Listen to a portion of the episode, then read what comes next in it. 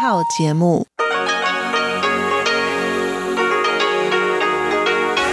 ที่นี่สถานีวิทยุเรดิโอไต้หวันอินเตอร์เนชันแนล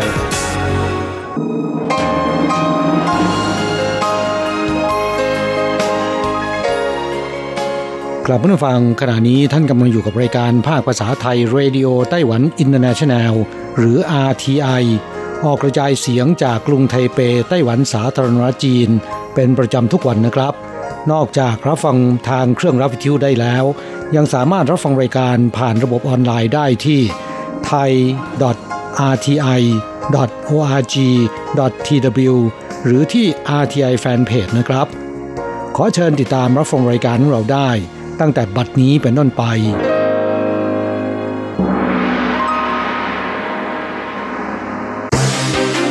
ลำดับแรก ขอเชิญติดตามรับฟัง ข่าวประจำวัน สวัสดีค่ะท่านผู้ฟังที่เคารพ ช่วงของข่าวจากรายการ Radio Taiwan International ประจำวันอังคารที่ 9 มิถุนายน ปีพุทธศักราช 2563 สำหรับข่าวไต้หวัน มีดิฉันอัญชันทรงพุทธเป็นผู้รายงานค่ะ หัวข้อข่าวมีดังนี้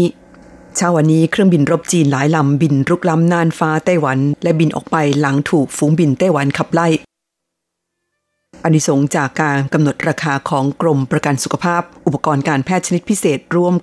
90%ราคาถูกลง การรถไฟไต้หวันเจ๋งปีที่แล้วมีผลประกอบการมากที่สุด และตรงเวลาที่สุดเป็นประวัติการนักวิชาการสาธารณสุขเตือนร่วมกิจกรรมแห่เจ้าแม่มาจู ควรสวมหน้ากากอนามัย หมั่นล้างมือ และเว้นระยะห่างทางสังคม หยุดยาวเทศกาลไหว้บ้าจ่างคนไต้หวันแห่จองทัวร์เพิ่ม 50%ส่วนใหญ่เที่ยวเกาะรอบนอก เกาะผึงหูได้รับความนิยมมากที่สุด เมืองฮวาเหลียนดันแคมเปญท่องเที่ยววิถีใหม่ สัมผัสประสบการณ์ เกี่ยวข้าวพร้อมออกแบบตกแต่งท้องทุ่งนา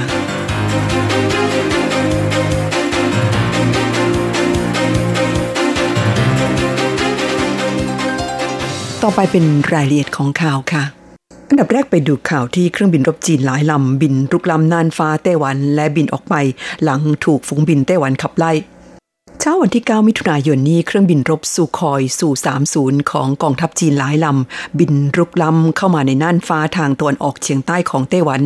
กองทัพอากาศไต้หวันได้ใช้วิธีประกาศเตือน พร้อมส่งเครื่องบินลาดตระเวนบินขึ้นประกบ และขับไล่ออกจากน่านฟ้าของไต้หวันไป กระทรวงกลาโหมไต้หวันสาธารณจีนแถลงว่ากองทัพไต้หวันอาศัยความร่วมมือกันของทุกเหล่าทัพ ในการสอดส่องและเฝ้าสังเกตการสถานการณ์ในน่านฟ้า และน่านน้ำของไต้หวันตลอดเวลา อีกทั้งมีวิธีจัดการกับสถานการณ์ฉุกเฉินได้ในทันที ทั้งนี้เพื่อปกป้องความมั่นคงของชาติ ดังนั้นขอให้ประชาชนวางใจได้ สำหรับกรณีที่สื่อไต้หวันรายงานว่าเครื่องบินลำเลียง 440A ของกองทัพสหรัฐ บินลุกล้ำน่านฟ้าไต้หวัน เมื่อช่วงเช้าของวันนี้ โดยบินเข้าสู่น่านฟ้าเมืองจีหลง จากนั้นบินล่องลงใต้ผ่านหลายเมือง และบินออกทะเลที่น่านฟ้านครไทยนั้น กระทรวงกลาโหมเปิดเผยว่าเครื่องบินรบของสหรัฐนั้น ฝ่ายสหรัฐได้แจ้งขอใช้น่านฟ้าไต้หวันไว้ก่อนแล้ว และระหว่างที่บินผ่านน่านฟ้าไต้หวันไม่ได้ลงจอด อีกทั้งทุกอย่างอยู่ภายใต้การเฝ้าสังเกตการณ์อย่างใกล้ชิดของกองทัพไต้หวันเข้าต่อไปอนิสงจากการกำหนดราคาของกรมประกันสุขภาพ อุปกรณ์การแพทย์ชนิดพิเศษรวม 90%ราคาถูกลง อวันที่ 8 มิถุนายนที่ผ่านมากรมประกันสุขภาพกระทรวงสาธารณสุขและสวัสดิการไต้หวันสาธารณจีน ประกาศราคาอุปกรณ์การแพทย์ชนิดพิเศษ ที่ผู้ป่วยต้องรับผิดชอบค่าใช้จ่ายเอง อาทิเลนแก้วตาเทียมถาวร และลิ้นหัวใจเทียมรวม 8 ประเภท 352 รายการ ส่งผลให้ราคาอุปกรณ์การแพทย์ชนิดพิเศษ 231 รายการ หรือเกือบ 90%ปรับลดลง ชายสูหลิงรองอธิบดีกรมประกันสุขภาพแถลงว่า ประกาศดังกล่าวมีผลบังคับใช้ตั้งแต่วันที่ 1 สิงหาคมนี้เป็นต้นไป โดยสถานพยาบาลต้องคิดค่าอุปกรณ์การแพทย์ชนิดพิเศษ ตามที่ระบุในตารางราคา ห้ามเก็บค่าใช้จ่ายเกินกว่าราคาสูงสุดที่กำหนดไว้สำหรับอุปกรณ์การแพทย์ชนิดพิเศษที่มีการกำหนดราคาในครั้งนี้นั้นประกอบด้วยเลนแก้วตาเทียมถาวร ลิ้นหัวใจเทียม บอลลูนขยายหลอดเลือด และข้อเทียมเป็นต้น ข่าวต่อไปการรถไฟไต้หวันเจ๋งปีที่แล้วมีผลประกอบการมากที่สุด และตรงเวลาที่สุดเป็นประวัติการวันที่ 9 มิถุนายนของทุกปีเป็นวันการรถไฟไต้หวัน ในปีนี้การรถไฟไต้หวันได้จัดงานเทศกาลการรถไฟ พร้อมประกาศ 4 ผลงานดีเด่นของการรถไฟในรอบหนึ่งปีที่ผ่านมา ซึ่งรวมผลประกอบการมากที่สุด และตรงเวลาที่สุดเป็นประวัติการด้วย เมื่อเช้าวันที่ 9 มิถุนายนนี้การรถไฟไต้หวันจัดงานเทศกาลการรถไฟ และประกาศเกียรติคุณพนักงานดีเด่น เนื่องในวาระครบรอบ 133 ปี แห่งการสถาปนาการรถไฟไต้หวัน โดยมีนายหลินเจียหลง รัฐมนตรีว่าการกระทรวงคมนาคมเป็นประธานในพิธี นายจางเจิ้นเหวียนผู้ว่าการการรถไฟไต้หวันแถลงว่า ปีที่แล้วการรถไฟไต้หวันมีผลงานดีเด่น 4 ด้าน ได้แก่ผลประกอบการสูงถึง 25,300 ล้านเหรียญไต้หวันทำสถิติสูงที่สุดเป็นประวัติการอัตราการเดินรถตรงต่อเวลาคิดเป็น 95%นับว่าสูงที่สุดเป็นประวัติการ ขณะที่อัตราการเกิดอุบัติเหตุก็ลดลงต่ำสุดเป็นประวัติการด้วย นอกจากนี้ในด้านของการป้องกันโรคโควิด -19 จนถึงขณะนี้ไม่พบการติดเชื้อบนรถไฟแม้แต่รายเดียว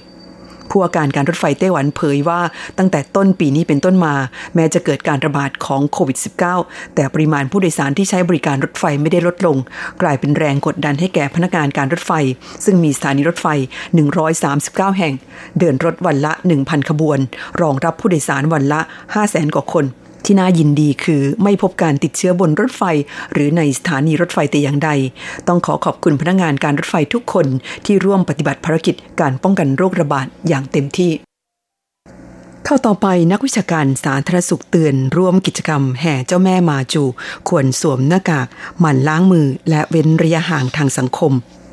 กรณีที่เมื่อวานนี้ศาลเจ้าเจิ้นหลันกงประกาศว่าจะจัดพิธีแห่เจ้าแม่มาจูโดยจะเริ่มแห่ในวันที่หนึ่งมิถุนายนนี้ หลังจากต้องเลื่อนกำหนดการจัดพิธีสำคัญทางศาสนานี้มาตั้งแต่ปลายเดือนมีนาคม เพราะการระบาดของไวรัสโคโรนา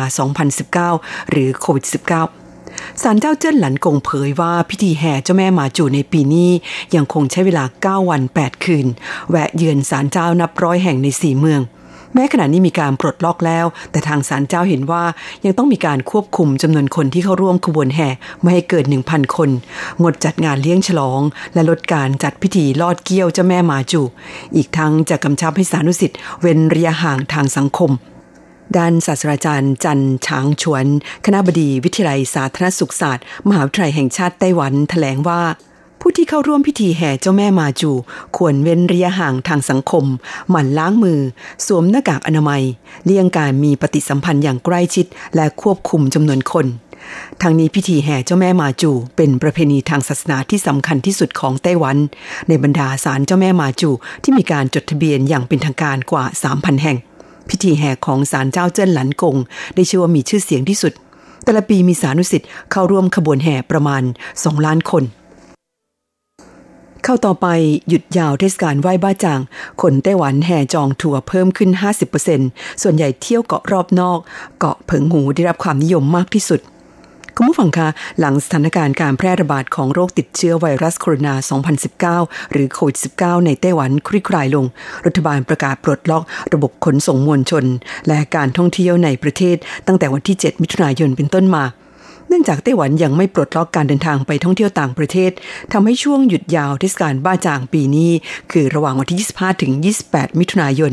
ชาวไต้หวันวางแผนเดินทางท่องเที่ยวภายในประเทศอย่างคึกคักไลออนทราเวลบริษัทนำเที่ยวรายใหญ่ของไต้หวันเปิดเผยว่าช่วงวันหยุดยาวเทศกาลไหว้บ้าจ่างปีนี้ เพิ่มขึ้นจากปีที่แล้ว 50%ส่วนใหญ่จองทัวร์ไปเที่ยวเกาะรอบนอก อาทิเพิงหู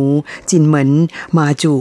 นอกจากนี้หัวเหลียนเขินติงและไถตงก็ได้รับความนิยมไม่น้อย และหลังจากเทศกาลไหว้บ้าจ่างผ่านพ้นไปแล้วก็จะเข้าสู่ช่วงปิดเทอมภาคฤดูร้อน ขณะนี้ยอดจองที่พักบนเกาะรอบนอก โดยเฉพาะเกาะเพิงหู ในช่วงเดือนมิถุนายน เติบโตขึ้นจากปีที่แล้ว 70%และเดือนกรกฎาคมกับเดือนสิงหาคมปีนี้ ที่พักบนเกาะเพิงหูถูกจองเต็มแล้ว ข้าวต่อไปเมืองฮวาเหลียนดันท่องเที่ยววิถีใหม่ สัมผัสประสบการณ์เกี่ยวข้าว และตกแต่งท้องนาเทศบาลตำบลอื้หลีเมืองฮวาเหลียนเตรียมจัดกิจกรรม ท่องเที่ยววิถีใหม่ สัมผัสประสบการณ์เกี่ยวข้าว ตกแต่งท้องทุ่งนา โดยผู้ร่วมกิจกรรมนอกจากจะได้ทดลองเกี่ยวข้าวแบบชาวนาในอดีตแล้ว ยังสามารถสร้างสารรค์งานศิลปะกลางทุ่งนาได้อีกด้วย เมื่อช่วงสุดสัปดาห์ที่ผ่านมาเทศบาลตำบลอี้หลีเชิญชวนเด็กนักเรียนในพื้นที่รวมกิจกรรมสัมผัสประสบการณ์แปลกใหม่ เด็กๆเกี่ยวข้าวกันด้วยท่าทางที่ธรรมัดทแมงเพื่อให้ได้ผลงานรูปทรงแผนที่ไต้หวันกับรอยอุ้งตีนหมีท่ามกลางท้องนาที่ต้นข้าวกำลังออกรวง และเริ่มเก็บเกี่ยวในช่วงสิ้นเดือนมิถุนายนนี้หลังจากสถานการณ์การระบาดของโรคโควิด -19 ในไต้หวันคลี่คลายลงแล้ว รัฐบาลปลดล็อกครั้งใหญ่ เมื่อวันที่ 7 มิถุนายนที่ผ่านมา และถือเป็นจุดเริ่มต้นการท่องเที่ยววิถีใหม่ ปลอดภัยจากโควิด ทุกเมืองในไต้หวันดันแคมเปญท่องเที่ยวรูปแบบใหม่มากมาย โดยหวังว่าจะดึงดูดนักท่องเที่ยวให้ได้มากที่สุด เทศบาลตำบลอี้หลีเมืองฮวาเลียน เชิญชวนผู้ที่สนใจ เข้าร่วมกิจกรรมสัมผัสประสบการณ์เกี่ยวข้าว แบบชาวนาในอดีต ในช่วงหยุดยาว เทศกาลไหว้บ้าจางคือระหว่างวันที่ 25 ถึง 28 มิถุนายนนี้ ท่านฟังคะนั่นเป็นช่วงของข่าวไต้หวันประจำวันนี้นำเสนอโดยดิฉันอ่านชันทรงพุทธค่ะ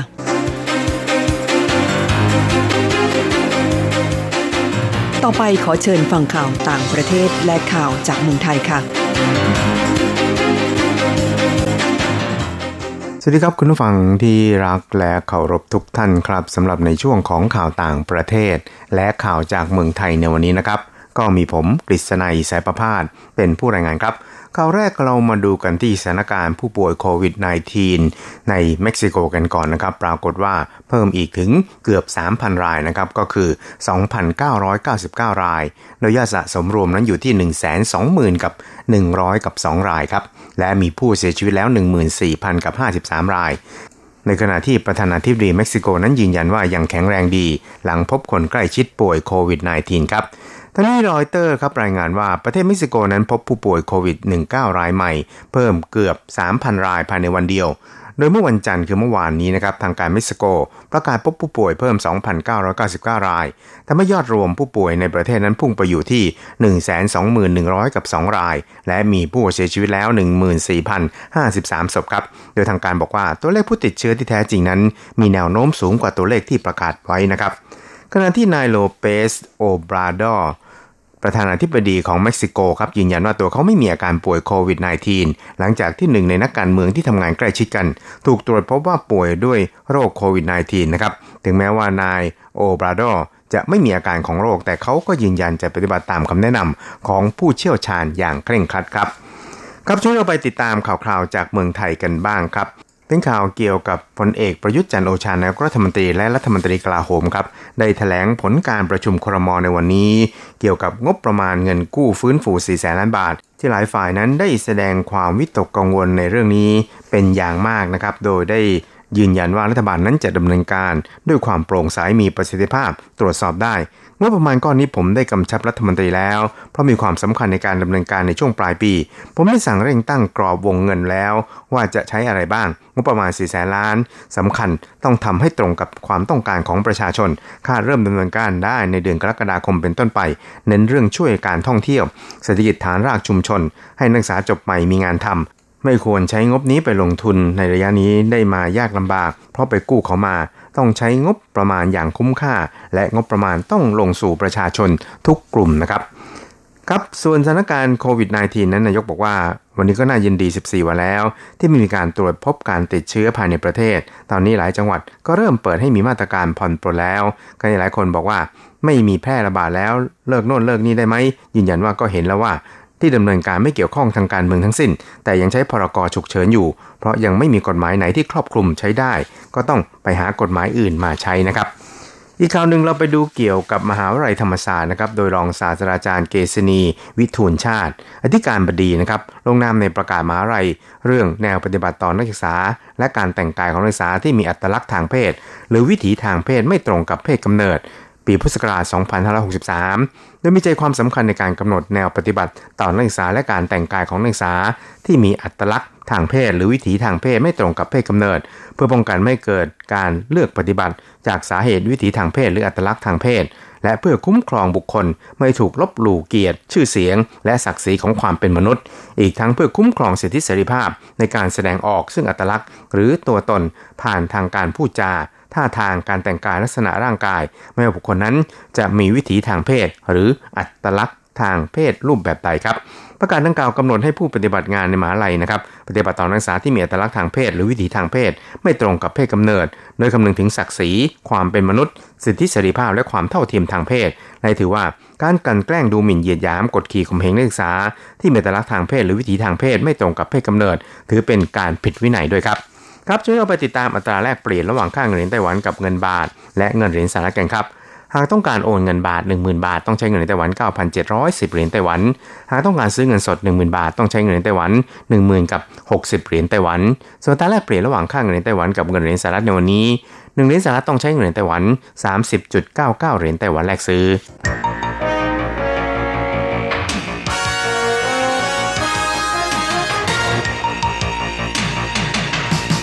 วิทยาการที่ก้าวหน้า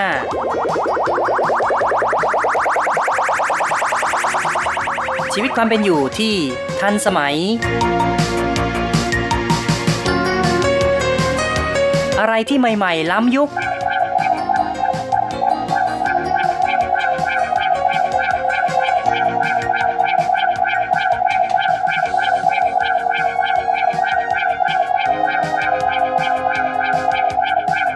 ขอเชิญติดตามในไต้หวันไฮเทค ดำเนินรายการโดย แสงชัย กิตติภูมิวงศ์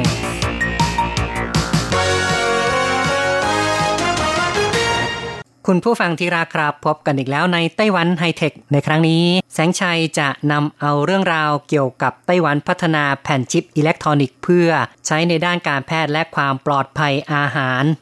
นั่นก็คือบริษัท IVD RED ของไต้หวัน พัฒนาไมโครฟูอิดิกชิปเพื่อใช้ตรวจสอบการเจ็บป่วย หรือตรวจสอบสารตกค้างในอาหาร ก่อนที่เราจะพูดถึงรายละเอียดความสำเร็จในบริษัท IVD RED นะครับ เราก็มาทำความรู้จักกับไมโครฟูอิดิกส์ก่อนนะครับว่าเป็นอะไรไมโครฟูอิดิกส์นั้นเป็นวิทยาการใหม่เกี่ยวกับวิทยาศาสตร์และเทคโนโลยี ในการศึกษา แล้วก็นำไปประยุกต์ใช้งานในระบบการจัดการของไหลคำว่าฟลูอิดก็คือของไหลนั่นเอง ซึ่งก็หมายถึงของเหลวก๊าซ เป็นต้นนะครับ แล้วก็อยู่ในลักษณะที่ว่ามีปริมาณน้อยมาก เพราะคำว่าไมโครก็ระดับน้อยนะครับ ต่ำกว่า 0.001 ไมโครลิตร ไมโครฟูอิดก็คือของเหลวในระดับไมโคร มีผู้ให้คำจำกัดความของไมโครฟูอิดิกส์นะครับว่าเป็นการศึกษาการไหล ไม่ว่าจะเป็นแก๊สหรือว่าของเหลว ในระบบจุลภาค เป็นวิทยาการที่ต้องใช้องค์ความรู้ในเรื่องของฟิสิกส์ของการไหล โดยเฉพาะเกี่ยวกับสมการเคลื่อนที่ของของไหล หรือที่เรียกว่าสมการนาเวียสโตก เพราะต้องใช้ในการควบคุมการไหลของของไหลในท่อขนาดเล็กจิ๋วระดับไมครอน ด้วยขนาดของท่อที่เล็กมาก เมื่อเทียบกับขนาดของท่อที่เราคุ้นเคย ในชีวิตประจำวันนั้นทำให้คุณสมบัติทางฟิสิกส์บางประการ อย่างเช่น การไหลแบบราบเรียบ หรือว่า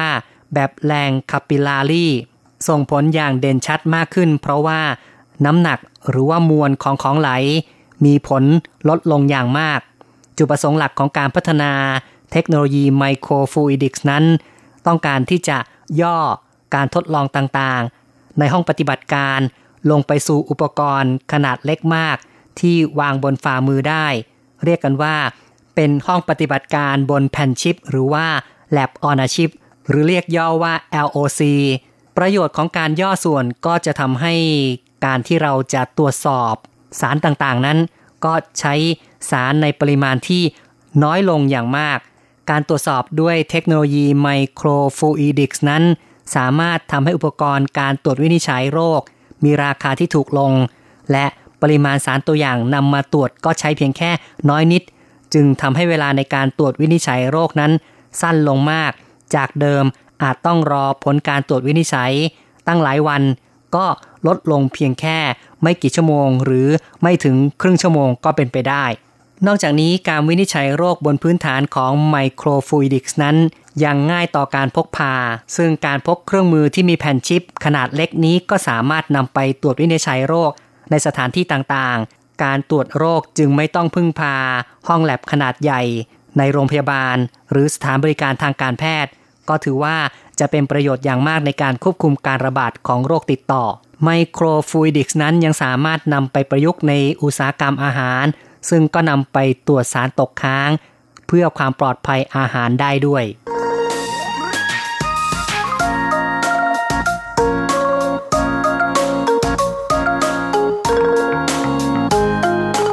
คุณผู้ฟังครับ หลังจากได้รู้จักกับเทคโนโลยีไมโครฟลูอิดิกส์กันไปพอสมควร เราก็มาทำความรู้จักกับบริษัท IVD RED ของไต้หวันนะครับว่ามีความเป็นมาอย่างไร บริษัท IVD ของไต้หวันนั้นก่อตั้งเมื่อปี 2018 ซึ่งก็เป็นผู้พัฒนา ผู้ผลิตไมโครฟลูอิดิกส์ชิปในไต้หวัน ถือว่ามีความเชี่ยวชาญ แล้วก็มีความสามารถสูงในการผลิตผลิตภัณฑ์ที่มี ประสิทธิภาพแล้วก็มีความแม่นยำตามความต้องการของลูกค้าได้ บริษัท IVD เป็นเจ้าของสิทธิบัตร microfluidics chip เคลื่อนไหลแบบสุญญากาศ ซึ่งก็สามารถปรับความดันได้ ไม่มีท่อเชื่อม และก็เป็นผู้ผลิตพลาสติก biochip พลาสติกแอนติบอดีผลิตภัณฑ์ของทางบริษัทนั้นยังได้รับรางวัลในการประกวด ผลงานนวัตกรรมแห่งชาติ แล้วก็เป็นหนึ่งใน 10 ของสตาร์ทอัพดีเด่นของไต้หวันในปี 2020 ซึ่งจัดประกวดโดยกระทรวงวิทยาศาสตร์ของไต้หวันด้วย บริษัท IVD นั้นก่อตั้งโดยดรหงเจียนจง เป็นศาสตราจารย์ที่สอนอยู่ในมหาวิทยาลัยชิงหวาของไต้หวัน และมีการตั้งห้องปฏิบัติการทดลอง ในมหาวิทยาลัยมีการยื่นขอเงินทุนในการทำวิจัย microfluidic chip ทำการสังเคราะห์แอนติบอดีการแยกเลือดวิเคราะห์เลือด แล้วก็มุ่งเน้นการตรวจโรคและความปลอดภัยในอาหาร ประวัติของด็อกเตอร์หงเจียนจงนั้น เขาจบคณะวิศวกรรมที่มหาวิทยาลัยเฉิงกง ซึ่งก็อยู่ทางภาคใต้ของไต้หวัน ตั้งแต่ปี 1993 มหาวิทยาลัยเฉิงกงนั้นตั้งอยู่ที่เมืองไทหนานทางภาคใต้ หลังจากที่จบการศึกษาที่นั่นแล้ว ก็ได้ขึ้นมาที่ไทเป มาศึกษาต่อในระดับปริญญาโทที่มหาวิทยาลัยแห่งชาติไต้หวันหรือว่าไทต้า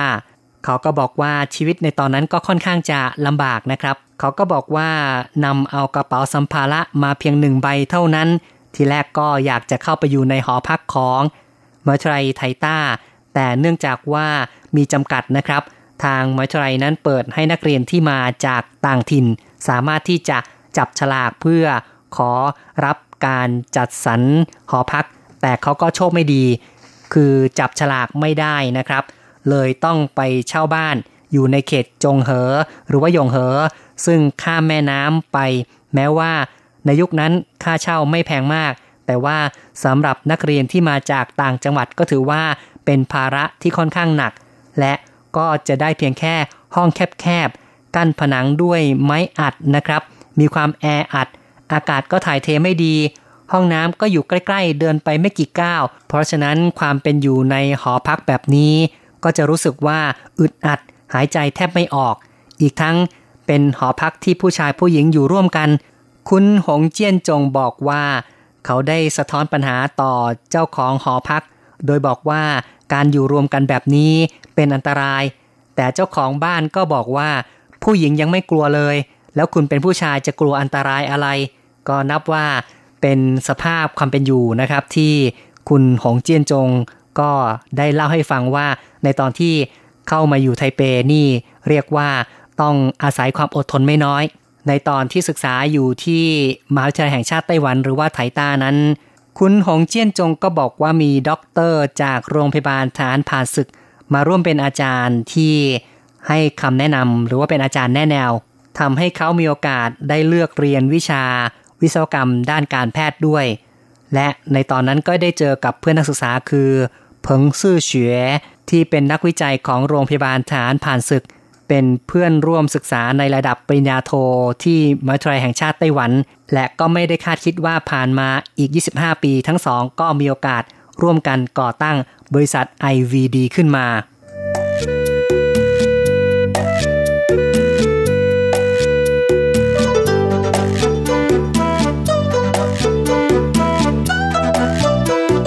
คุณหงเจี้ยนจงได้เล่าประวัติ บอกว่าหลังจบการศึกษาที่มหาวิทยาลัยแห่งชาติไต้หวันหรือว่าไทต้านะครับ ในช่วงปี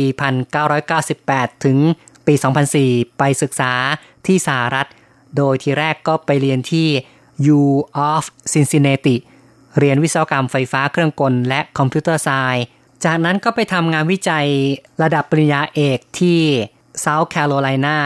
และยังเป็นผู้ช่วยศาสตราจารย์ที่ Clemson University ในปี 2005 คุณหงเจียนจงจริง ๆ ต้องบอกว่าดรหงเจียนจงนะครับ ก็บอกว่าชีวิตที่ South Carolina นั้นถือว่ามีความเป็นอยู่ที่ดีนะครับ บรรยากาศทิวทัศน์ต่างๆ ก็ดี แต่ในที่สุดนั้นเขาก็ตัดสินใจต้องการกลับมาไต้หวันนะครับ ก็กลับมาเมื่อปี 2006 และได้เข้าไปสอนที่มหาวิทยาลัยชิงหวา ดรหงได้พูดถึงการวิจัยทางด้านไมโครฟูอิดิกส์นั้น เป็นแนวโน้มที่เริ่มเป็นรูปเป็นร่างในปี 1995 ซึ่งก็เป็นยุคที่ประเทศต่างๆ ล้วนแต่เห็นว่าเป็นวิทยาการที่มีศักยภาพสูง วิทยาการทางด้านไมโครฟูอิดิกส์นั้นเป็นเรื่องที่จะต้องมีการร่วมมือกันข้ามแขนง คือการใช้ห้องปฏิบัติการแห่งเดียวเนี่ยคงจะสำเร็จยาก เพราะฉะนั้นก็จะต้องมีการร่วมมือกันทั้งทางด้านฟิสิกส์ทางด้านการแพทย์ ทางด้านวิศวกรรมไฟฟ้าต่างๆ เป็นต้น และในเรื่องของไมโครฟูอิดิกส์นั้นก็สามารถนำไปประยุกต์ใช้ในด้านการแพทย์ได้ เป็นการย่อห้องปฏิบัติการให้เล็กลงเหลือแค่ขนาดแผ่นชิปเท่านั้น จึงสามารถลดต้นทุนได้ดรหงก็บอกว่าไมโครฟูอิดิกส์นั้นก็คล้ายๆกับไมโครอิเล็กทรอนิกส์ ซึ่งก็เป็นการย่อส่วนให้เล็กลง ซึ่งวิศวกรก็สามารถที่จะทำชิ้นส่วนทางวิศวกรรมให้เล็กลง ดรหงบอกว่าในปีแรกที่เขาสอนนักศึกษานั้น ก็ยังไม่ได้สอนในเรื่องของไมโครฟูอิดิกส์จนเมื่อถึงปีที่ 2 แล้วจึงได้เริ่มตั้งห้องปฏิบัติการขึ้นมา แล้วก็มีปัญหาอุปสรรคไม่น้อย ซึ่งแม้ว่าเขาจะมีประสบการณ์ในการวิจัยเกี่ยวกับไมโครฟูอิดิกส์ในอเมริกา เคยร่วมมือกับนักวิทยาศาสตร์ ระดับสุดยอดในกระทรวงกลาโหมของสหรัฐ แล้วก็ที่สหรัฐนั้น เขาเคยวิจัยในโครงการวิจัยมูลค่า 4 ล้านดอลลาร์สหรัฐ แต่ว่าเมื่อกลับมาไต้หวัน เขายื่นเรื่องต่อคณะกรรมการวิทยาศาสตร์ในประเทศ แต่กลับถูกปฏิเสธ แต่เขาก็พยายามฝ่าฟันนะครับ การตั้งห้องวิจัย ห้องปฏิบัติการตั้งแต่ปี 2006 นั้น ได้นำพานักศึกษา ในการทดลองอุปกรณ์ การกรองเลือด ชิ้นส่วนชีวภาพ และในปี 2019 นั้นก็สามารถพัฒนาเทคโนโลยีการตรวจเลือดด้วยไมโครฟูอิดิกชิปมีจุดเด่นคือ มีความแม่นยำ สะดวกแล้วก็รวดเร็ว และได้รับสิทธิบัตรของไต้หวัน ญี่ปุ่น อเมริกา ผลงานดังกล่าวนั้น ยังชนะรางวัล นวัตกรรมยอดเยี่ยมแห่งชาติ สมัยที่ 11 แล้วก็ สมัยที่ 15 ในไต้หวัน ความสำเร็จที่เป็นรูปธรรมนั้นก็คือสามารถนำเอาไมโครฟูดิกชิปที่พัฒนาขึ้นมานั้น ตรวจสอบการทำงานของไต อุปกรณ์ตรวจสอบไมโครฟูดิกชิปนั้นมีข้อดี เมื่อเปรียบเทียบกับการตรวจเลือดแบบดั้งเดิม ซึ่งก็คือว่า ถ้าเป็นแบบดั้งเดิมนั้น จะต้องมีการเก็บตัวอย่าง ต้องนำไปแช่แข็ง จากนั้นต้องทำการคลายความเย็น มีหลายขั้นตอนที่ซับซ้อน ในการตรวจสอบก็ต้องกระทำในห้องปฏิบัติการใช้อุปกรณ์ลำแสงหรือว่าเครื่องมือขนาดใหญ่ที่มีต้นทุนสูง ใช้เวลาประมาณ 2-7 วัน จึงไม่สามารถทราบอาการผู้ป่วยได้ทันที ดรหงจึงได้นำพาทีมงานวิจัย ซึ่งก็ประกอบด้วยบุคลากรจากแขนงต่างๆ ทั้งในส่วนของเคมี วัสดุศาสตร์ เครื่องกล ชีววิทยา ร่วมมือกัน และทำการพัฒนาไมโครฟูอิดิกชิปนะครับ ซึ่งก็นำเอาแผ่นชิปไปใส่ไว้ในอุปกรณ์ตรวจสอบ และแผ่นชิปนี้ก็ยังสามารถทำงานในระบบสุญญากาศทำให้ของเหลวที่ใช้ในการตรวจสอบนั้นสามารถเคลื่อนไหลด้วยสุญญากาศไม่ต้องใช้มอเตอร์ในการปั๊ม หรือว่าในการดัน สามารถดูดซึมหยดเลือดได้อย่างรวดเร็วผ่านไปที่แผ่นชิป เจ้าหน้าที่การแพทย์หรือว่าพยาบาลเพียงแค่หยดเลือดหนึ่งหยดเข้าไปในอุปกรณ์ และเพียงแค่ 10 นาทีก็สามารถทราบผลการตรวจสอบได้ เป็นการย่นระยะเวลาในการตรวจสอบ แล้วก็เป็นการลดต้นทุนในการตรวจสอบได้อย่างมาก ในอนาคตนั้น บริษัท IVD ก็จะนำเอาเทคโนโลยีนี้ ไปปประยุกต์ใช้ในงานแขนงอื่นๆมากขึ้น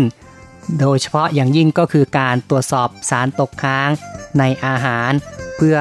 เป็นการดูว่าอาหารนั้นปลอดภัยหรือไม่นะครับ เอาละครับการพูดคุยในรายการไต้หวันไฮเทคในครั้งนี้ แสงชัยอินทีต้องขอยุติลงก่อน อย่าลืมกลับมาพบกับไต้หวันไฮเทคในครั้งต่อไป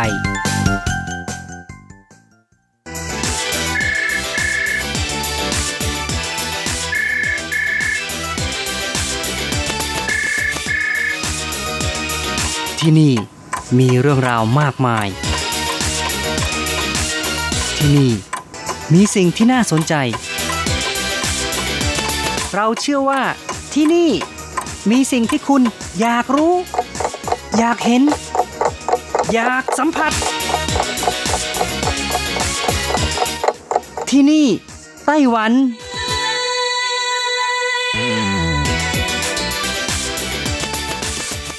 วัสดีค่ะ คุณผู้ฟังพบกันอีกแล้วนะคะ ในช่วงเวลาที่นี่ไต้หวันกับรจรัสยนสุวรรณพร้อมกับเนื้อหาสาระดีๆ ที่เกี่ยวข้องกับในไต้หวันมาเล่าสู่กันฟังประจำทุกสัปดาห์ ในสัปดาห์นี้ก็เช่นกันค่ะ มีเรื่องราวของหน่อไม้ฝรั่งพืชเศรษฐกิจทำเงินที่รัฐอุดหนุนให้ปลูกในโรงเรือน เพื่อแก้ปัญหาขาดแคลนแรงงานมาเล่าสู่กันฟัง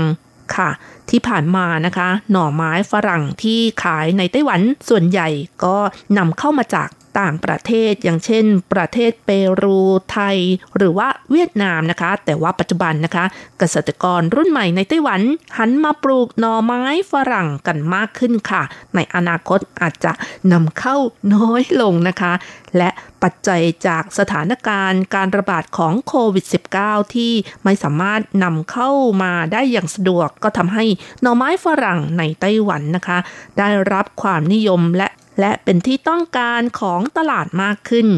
เกษตรกรที่ปลูกหน่อไม้ฝรั่งในเขตพื้นที่นครไถนันก็เผยว่า คุณภาพของหน่อไม้ฝรั่งดีขึ้นกว่าที่ผ่านมา อีกทั้งราคาจำหน่ายก็สูงขึ้นอีกด้วย ยอดสั่งจองเพิ่มขึ้นจากเดิม 10-20%ราคาเฉลี่ยอยู่ที่ 110 เหรียญไต้หวันต่อกิโลกรัม แต่ว่าถ้าเป็นคุณภาพดีเทียบเท่ากับเกรดส่งออก หรือว่านำเข้ามาจากต่างประเทศ ก็สามารถขายได้สูงสุดถึงกิโลกรัมละ 400 เหรียญไต้หวัน ว้าว เพิ่มขึ้นมากเลยทีเดียวนะคะ กว่า 2 เท่าค่ะ เพราะฉะนั้นจึงหวังว่าประชาชนหันมาบริโภคหน่อไม้ฝรั่งที่ปลูกในไต้หวันมากขึ้น เพราะถือเป็นการสนับสนุนเกษตรกรอีกทางหนึ่งด้วยค่ะ หน่อไม้ฝรั่งหรือแอปพลากัสภาษาจีนก็เรียกกันว่าลูสุนค่ะ ก็เป็นพืชผักที่ได้รับความสนใจในไต้หวันมากในปัจจุบัน มีเกษตรกรรุ่นใหม่หันมาปลูกกันมากขึ้น โดยเฉพาะอย่างยิ่งหันมาปลูกในโรงเรือน เพราะว่ารัฐมีโครงการอุดหนุนช่วยเหลือ หน่อไม้ฝรั่งที่นิยมปลูกมีอยู่ 2 ชนิดด้วยกัน ชนิดแรกก็เป็นสีขาวส่วนอีกชนิดหนึ่งนะคะ ก็เป็นสีเขียวค่ะ สีขาวนั้นส่วนใหญ่ก็นำมาแปรรูปเป็นหน่อไม้ฝรั่งกระป๋องแต่ว่าสีเขียวก็นิยมรับประทานสด หรือนำมาทำสลัดหรือว่าผัดเป็นต้นนะคะหน่อไม้ฝรั่งเป็นผักที่มีคุณค่าทางโภชนาการสูง เป็นแหล่งรวมของวิตามินต่างๆ อย่างเช่น วิตามิน K วิตามิน B โฟเลตวิตามิน C และวิตามิน A อุดมไปด้วยวิตามิน B ทั้ง B1 B2 B3 และ B6 ซึ่งมีปริมาณโฟลาซินสูง เต็มไปด้วยแร่ธาตุอย่างเช่น สังกะสีเอย ทองแดง ฟอสฟอรัส โพแทสเซียม ต่างๆ เป็นต้นค่ะ และยังมีกากใยอาหารสูงนะคะ หน่อไม้ฝรั่งเป็นหนึ่งในผักที่ไม่กี่ชนิดที่ประกอบด้วยคาร์โบไฮเดรตชนิดที่เรียกว่าอินูลินนะคะ ซึ่งเป็นสารประเภทฟรุกโตโอลิโกแซคคาไรด์มีลักษณะเฉพาะคือมีรสที่หวานคล้ายกับน้ำตาล แต่ก็ไม่ถูกย่อยในทางเดินอาหาร จึงไม่ให้พลังงาน เป็นคาร์โบไฮเดรตตัวดี อย่างนี้ก็เหมาะสำหรับคนที่ต้องการลดน้ำหนักอีกแล้วนะคะ และไม่มีไขมันอีกด้วย มีกากใยสูง หน่อไม้ฝรั่งยังเป็นอาหารที่มีกูต้าไทโอนอยู่มากที่สุด ซึ่งเจ้าตัวนี้นะคะก็เป็นสารต้านอนุมูลอิสระ ช่วยชะลอความเสื่อมของร่างกาย ช่วยให้ตับขจัดสารพิษออกจากร่างกายเป็นต้นอย่างนี้ฟังแล้วคุณผู้ฟังนะคะ ประโยชน์ของหน่อไม้ฝรั่งมีมากเลยใช่ไหมคะ ถ้ามีโอกาสก็อย่าลืมซื้อมารับประทานกันนะคะ ต่อไปค่ะ ก็ขอยกตัวอย่างเกษตรกรรุ่นใหม่ที่ปลูกหน่อไม้ฝรั่งในไต้หวัน ค่ะ ที่เขตต้าอันของนครไถจง มีหนุ่มเกษตรกรชื่อ หวังรุ่ยเสียงนะคะ เป็นผู้ก่อตั้งสมาคมเกษตรรุ่นใหม่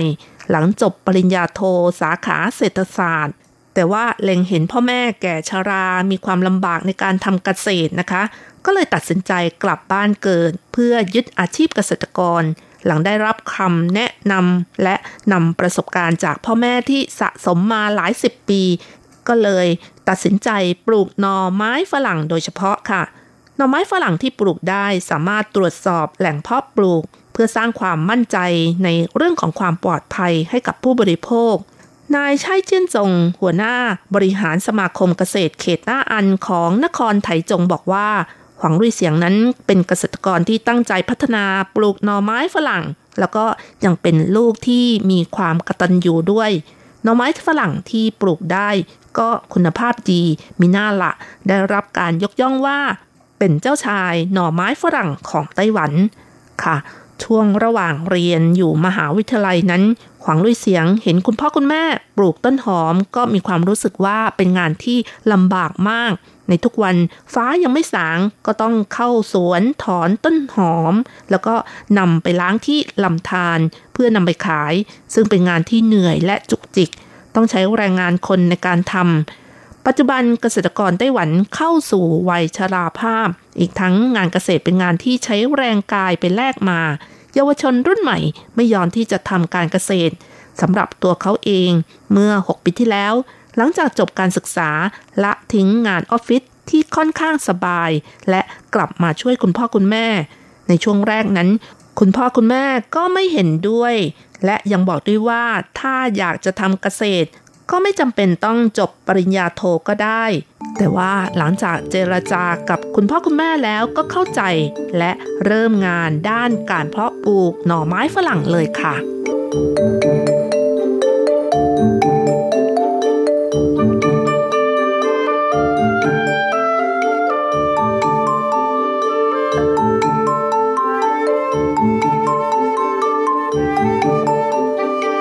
เสียงยังบอกด้วยว่าที่ผ่านมานั้นไต้หวันมีการปลูกหน่อไม้ฝรั่งกันมาก และเคยเป็นประเทศส่งออกหน่อไม้ฝรั่งกระป๋องเป็นจำนวนมาก แต่ต่อมาเนื่องจากการปลูกหน่อไม้ฝรั่งเป็นงานที่จุกจิก อีกทั้งปัจจัยการค้าเสรีที่มีการนำเข้าหน่อไม้ฝรั่งจากต่างประเทศ จึงทำให้การปลูกหน่อไม้ฝรั่งของไต้หวันลดน้อยลง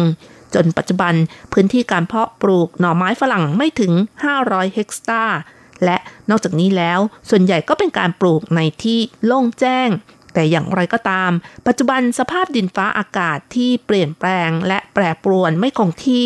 เกษตรกรเริ่มหันมาปลูกหน่อไม้ฝรั่ง ด้วยการติดตั้งอุปกรณ์เสริม ในช่วงเริ่มต้นนั้น คนส่วนใหญ่จะไม่ค่อยรู้จักหน่อไม้ฝรั่ง และการปลูกหน่อไม้ฝรั่งไม่ใช่เป็นเรื่องง่ายซะด้วย ดังนั้นหวังลุยเสียงจึงเริ่มศึกษา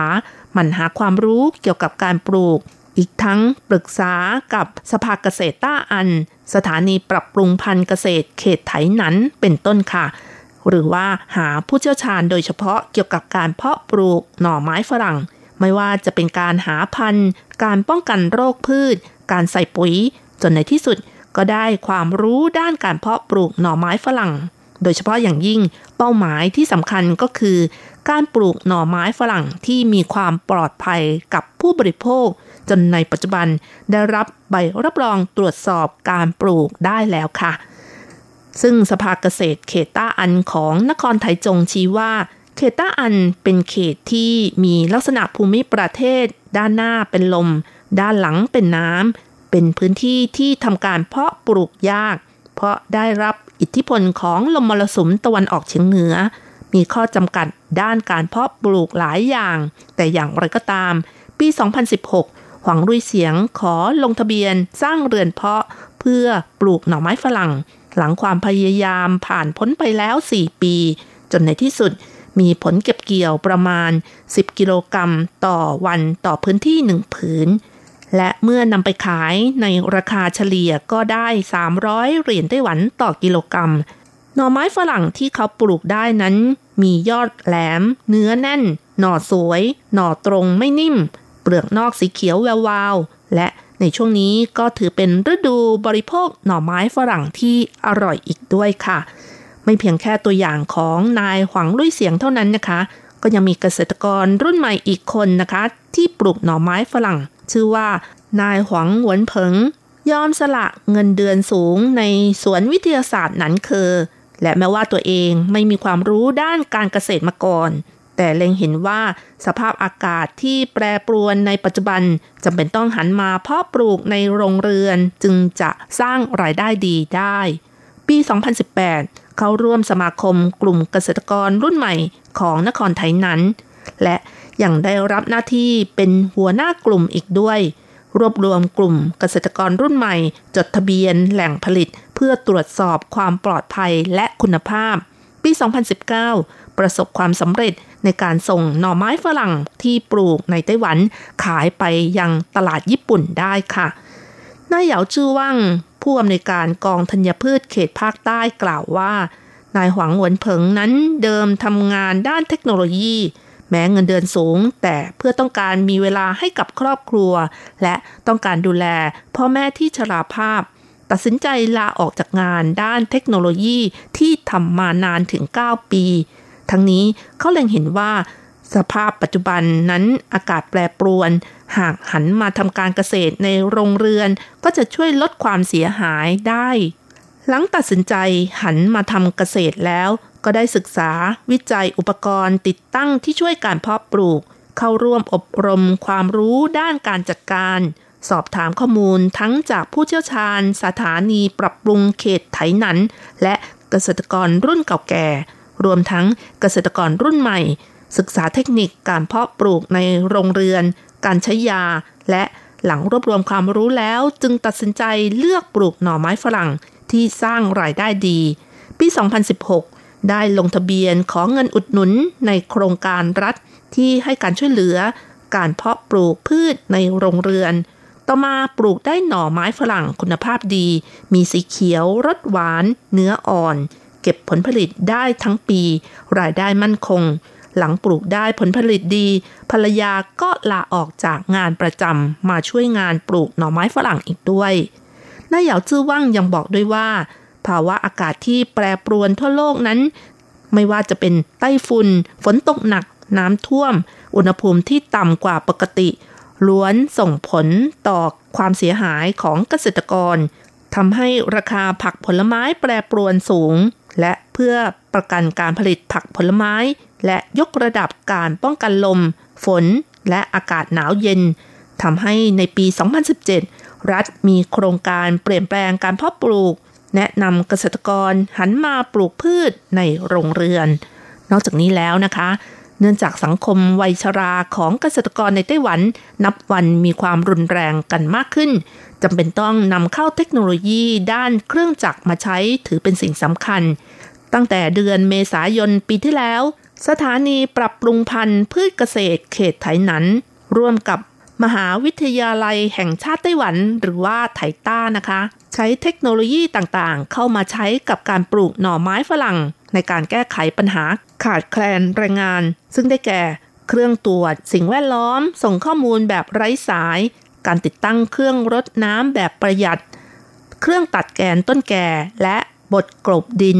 เครื่องคัดแยกเกรดหน่อไม้ฝรั่งเป็นต้นค่ะ ยกตัวอย่างเครื่องตัดแกน ต้นแก่และบดกลบดินจะช่วยประสิทธิภาพการทำงานถึง 20 เท่า และเครื่องคัดแยกเกรดหน่อไม้ฝรั่ง จะช่วยลดเวลาการทำงาน และลดความผิดพลาดมากกว่าการใช้แรงงานคนในการคัดเกรดนะคะทำให้การทำงานมีความเร็วมากกว่า 6 เท่าเลยทีเดียวแม้ว่าการปลูกหน่อไม้ฝรั่งส่วนใหญ่แล้ว มักจะปลูกในที่โล่งแจ้ง แต่เพื่อลดปัญหาการติดเชื้อให้น้อยลง อีกทั้งเพิ่มปริมาณผลผลิต และการยกระดับคุณภาพ ตลอดจนการ ปัจจัยที่ส่งผลต่อการปลูกหน่อไม้ฝรั่งทำให้ในปัจจุบันนะคะ เกษตรกรต่างๆ ก็หันมาใช้วิธีปลูกในโรงเรือน ในอัตราส่วนที่เพิ่มขึ้นทุกปี ในจำนวนนี้ที่เขตนครไทยนั้น จะครองสัดส่วนการปลูกหน่อไม้ฝรั่งในโรงเรือนมากที่สุดค่ะค่ะคุณฟังคะเวลาของรายการหมดลงอีกแล้วนะคะ อย่าลืมนะคะ กลับมาติดตามเรื่องราวดีๆ ได้ใหม่ ในช่วงเวลาที่นี่ไต้หวันสัปดาห์หน้าเวลาเดียวกันสำหรับวันนี้ขอให้ทุกท่าน โชคดีมีความสุข สวัสดีค่ะ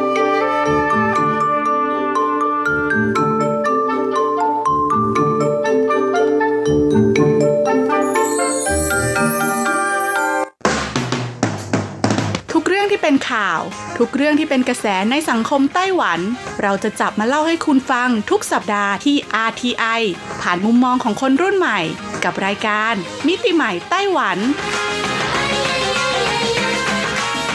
สวัสดีค่ะ คุณผู้ฟัง RTI ที่คารพทุกท่านขอต้อนรับเข้าสู่รายการมิติใหม่ไต้หวันค่ะ รายการที่จะนำเสนอเรื่องราวดีๆ เรื่องราวใหม่ๆ ที่เกิดขึ้นในไต้หวันนะคะดำเนินรายการโดยดิฉันดีเจยุ้ยมณพรชัยวุฒิค่ะ สำหรับเรื่องราวของเราในสัปดาห์นี้ค่ะ บอกเลยว่ามีความเกี่ยวข้องกับการเพาะปลูกพันธุ์ไม้นะคะ ที่สามารถนำไปใช้ตกแต่งบ้านได้ค่ะอย่างที่เราทราบกันดีนะคะ ว่าบ้านของคนไต้หวันนะคะ ส่วนใหญ่แล้วเนี่ยจะเป็นในรูปแบบของอพาร์ตเมนต์นะคะคอนโดนะหรือว่าจะเป็นในส่วนของบ้านที่ต้องแชร์กันนะคะ อยู่รวมกันหลาย ๆ คน บ้านเดี่ยวเนี่ยต้องเรียกได้ว่ามีน้อยมากๆเลยนะ ถึงจะเป็นบ้านเดี่ยวนะคะ ก็จะออกมาในรูปทรงที่เป็นเหมือนตึกแถวซะมากกว่า เพราะเขาเน้นในส่วนของการที่จะสามารถใช้งานนะคะ ด้านล่างของบ้านเนี่ยเปิดเป็นร้านค้าต่างๆ ได้ ก็คือเหมือนตามวิถีของคนจีนนั่นเองนะคุณผู้ฟัง ด้วยความที่พื้นที่ค่อนข้างจำกัดนะคะไม่ว่าจะเป็นพื้นที่บ้านเอง หรือว่าในส่วนของพื้นที่ไต้หวันเองค่ะ ก็เลยทำให้การเพาะปลูกนะคะ พันธุ์ไม้ต่างๆ ในไต้หวันเนี่ยก็ต้องมีการควบคุมนะคะ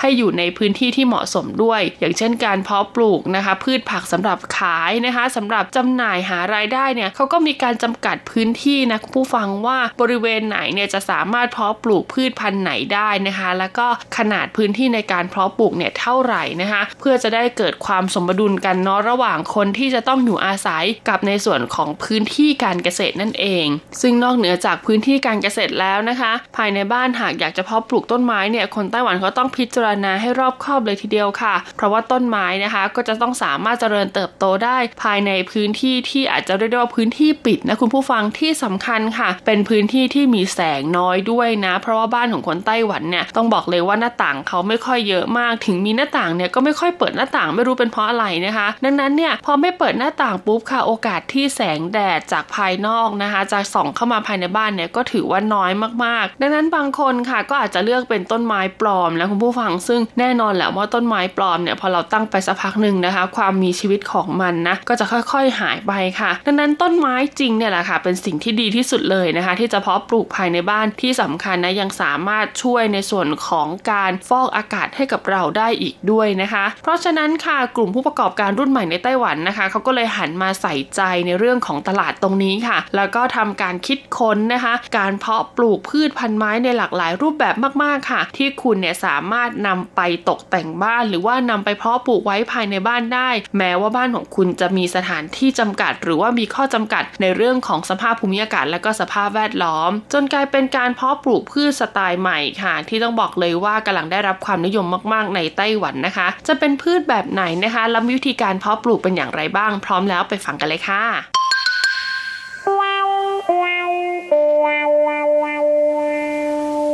คุณผู้ฟังเคยได้ยินประโยคที่ว่าเราจะสามารถต่อยอดคุณค่าของแบรนด์ได้อย่างไร จะสามารถสร้างจุดเชื่อมโยงกับผู้บริโภคได้อย่างไร คำพูดนี้นะคะ ถูกกล่าวไว้ในหนังสือ The Experience Economy ค่ะ ประสบการณ์แปลกใหม่นะคะ อาจจะกลายมาเป็นผลผลิตทางเศรษฐกิจแนวใหม่ที่ก้าวล้ำไปกว่าสินค้าหรือบริการในแบบดั้งเดิม และสร้างคุณค่าใหม่ให้กับธุรกิจ ซึ่งก็เหมือนกับฟาร์มเซิ่งหยางสุยเฉาในเมืองอีหลัน และบริษัทจื้อกางจินสู่ของนครไทยนั้น ที่ต่างต้องเผชิญกับปัญหา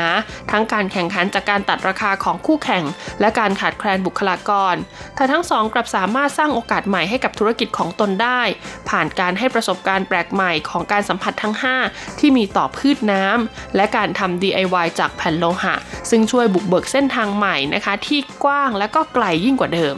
นักเรียนกลุ่มหนึ่งนะคะได้ตั้งคำถามค่ะว่า เอ๊ะ กุ้งของหนูหายไปไหนนะคะ คุณครูครับ กุ้ง กินพืชน้ำหรือกินมูลของตัวเองครับ เหล่านี้ค่ะเป็นคำถามจากนักเรียนนะคะ ที่มาเยือนฟาร์มเซิ่งหยวนสุยเฉาซึ่งเข้าคอร์สทำ DIY ขวดจำลองระบบนิเวศ ถามขึ้นขณะกำลังทำ DIY ผลงานของตัวเอง ขวดจำลองระบบนิเวศนะคะ ได้จำลองสภาพแวดล้อมของโลก โดยมีน้ำทรายและพืชน้ำประกอบเข้าด้วยกันค่ะ เป็นทะเลแห่งเล็กๆ ผู้บริโภคที่อยู่ภายในก็คือกุ้งนะคะ พืชน้ำรับบทเป็นผู้ผลิต ซึ่งสามารถใช้เป็นอาหารของกุ้งได้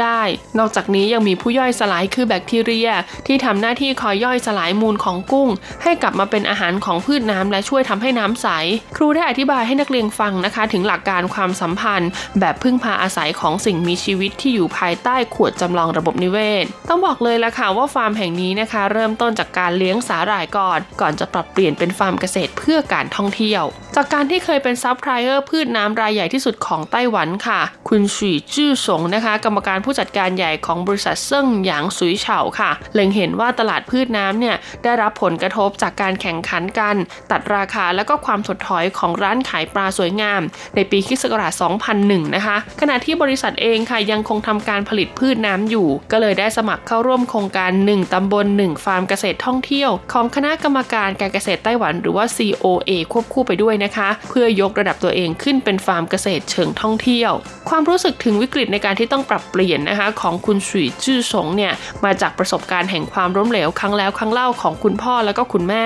ที่ประกอบธุรกิจเพาะเลี้ยงสัตว์น้ำในเมืองอีหลัน ซึ่งเขานะคะได้เล่าให้ฟังว่าคุณพ่อคุณแม่เนี่ยเริ่มทำการเลี้ยงนะคะปลาเนี่ยมาตั้งแต่ปีคศ1967 ค่ะ ซึ่งกิจการเนี่ยก็รุ่งเรืองอยู่ได้ประมาณ 10 ปีนะคะ ก่อนที่ยอดขายเนี่ยจะเริ่มตกลงมาเรื่อยๆจากนั้นก็หันมาเลี้ยงกุ้งกล้ามกรามนะคะ ตามด้วยปลาสเตอร์เจียน คิดว่าในบรรดาสัตว์น้ำนะคะ ที่มีการเพาะเลี้ยงกันนอกจากเต่าแล้วเนี่ยอย่างอื่นเนี่ยคุณพ่อคุณแม่ก็ได้ลองเลี้ยงมาจนหมดแล้ว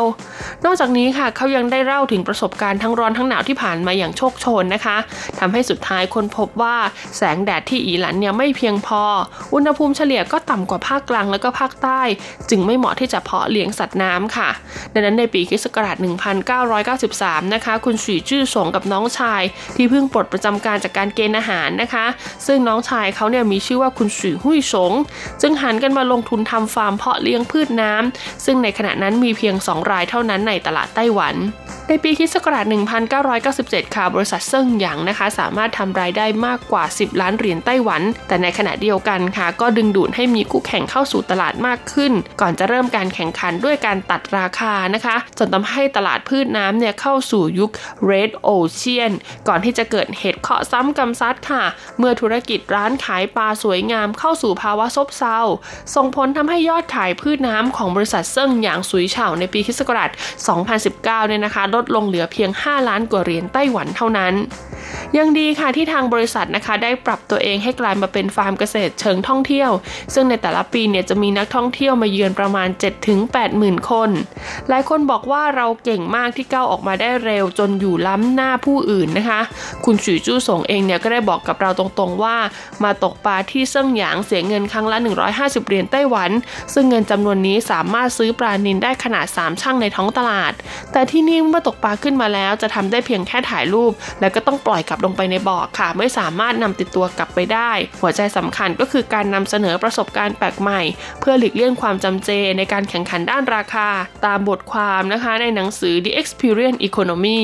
เขาบอกว่าประสบการณ์ก็คือความรู้ค่ะ คุณผู้ฟังว่าจริงไหมล่ะคะ การที่จะทำให้ผู้บริโภคเนี่ยได้สัมผัสกับประสบการณ์ในเชิงลึก ก็ต้องมีหัวข้อหรือธีมหลักนะคะ ที่มีความดึงดูดมากเพียงพอ คุณสีจื้อสงที่ปัจจุบันเนี่ยดำรงตำแหน่งเป็นนายกสมาคม พัฒนาการเกษตรเชิงท่องเที่ยวของอีหลันบอกกับเราค่ะว่าธีมของเราก็คือพืชน้ำเพราะไม่มีใครเข้าใจพืชน้ำได้มากกว่าเราอีกแล้ว เราจึงสามารถนำเอาพืชน้ำมาใช้ต่อยอดได้อย่างเต็มที่ ฟาร์มเกษตรเชิงท่องเที่ยวนะคะเซิ่งหยางสุยเฉาเนี่ยเสียเวลากับการสำรวจทรัพยากรเป็นอย่างมาก เพื่อเรียนรู้ความเป็นไปได้ค่ะในการนำเอาพืชน้ำแต่ละชนิดมาใช้ เช่น การนำเอาผักขยง ผักชีฝรั่งและผักกระโฉมนะคะ มาใช้ในการออกแบบเมนูอาหารรวมไปจนถึงการจัดคอร์สแบบ DIY ค่ะ ในการทำขวดจำลองนิเวศ หรือลูกบอลชีวมณฑลคุณสีจุ้ยส่งย้ำนะคะ ว่าสินค้าที่แฝงไว้ด้วยความรู้ จึงจะมีความยั่งยืน เช่นโคมไฟพืชน้ำ กระถางต้นไม้ที่มีระบบรดน้ำอัตโนมัติต่างก็มีประโยชน์ใช้สอย แล้วก็ช่วยเพิ่มอรรถรสให้กับชีวิตได้เป็นอย่างดี และวางขายในราคาที่ผู้บริโภคสามารถจ่ายเงินซื้อได้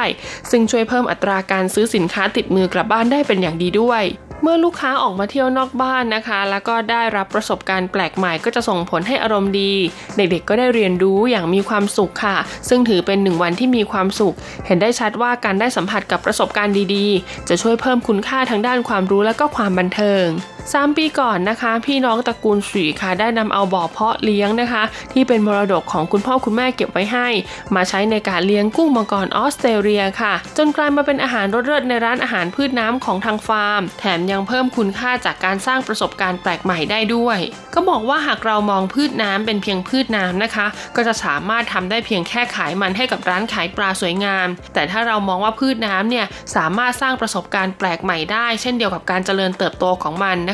คะผ่านประสาทสัมผัสทั้ง 5 ก็จะสามารถทำให้พืชน้ำเนี่ยไม่ได้เป็นเพียงแค่พืชที่อยู่ในตู้ปลาสวยงามเท่านั้น แต่จะเป็นการเปิดประตูสู่ความเป็นไปได้อย่างไม่มีที่สิ้นสุดให้กับธุรกิจนี้ถัดจากบริษัทเส้นหยางสุยเฉานะคะคุณผู้ฟังเราก็จะมาต่อกันที่บริษัทจื้อกังจินสูค่ะ บริษัทนี้นะคะเขาบอกว่าได้เปลี่ยนวิกฤตให้เป็นโอกาสกับความสำเร็จในการปรับตัว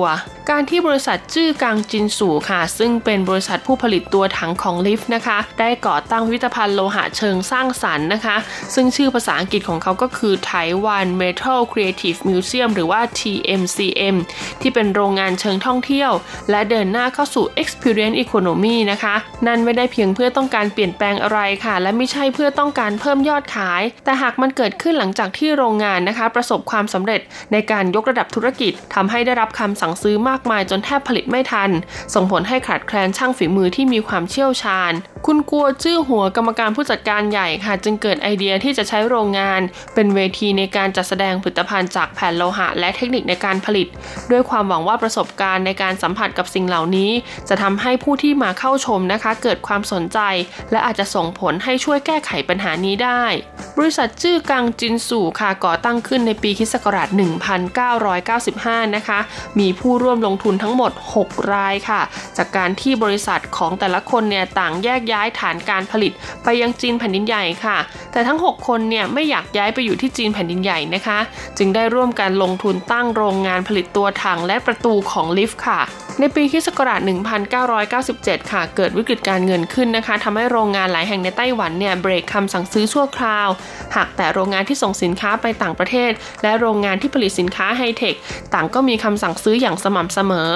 บริษัทจื้อกังจินสูค่ะ จึงหันมาผลิตสินค้าเพื่อการส่งออกบ้างนะคะ โดยหันมาผลิตสินค้าที่มีมูลค่าเพิ่มสูงขึ้น คุณกัวจื้อหัวเล่าให้เราฟังนะคะว่าผมยังจำได้ออเดอร์แรกที่ได้รับจากต่างชาติ แผ่นโลหะจำนวนหนึ่งตู้คอนเทนเนอร์ถูกส่งออกไปยังต่างประเทศ แต่เป็นเพราะคุณภาพไม่ได้มาตรฐานจึงถูกส่งกลับมาทั้งหมดทำให้สินค้าทั้งหมดกลายเป็นเศษเหล็กไปทันที แต่ทางบริษัทก็ได้พบกับลูกค้าที่ดีมาก คุณกัวจื้อหัวเล่าว่าลูกค้าต่างชาติรายนี้ชี้แจงกับเรา ด้วยตัวเองถึงเหตุผลที่ส่งสินค้าคืน ที่แท้ปัญหาอยู่ที่การทดสอบคุณภาพและการควบคุมดูแล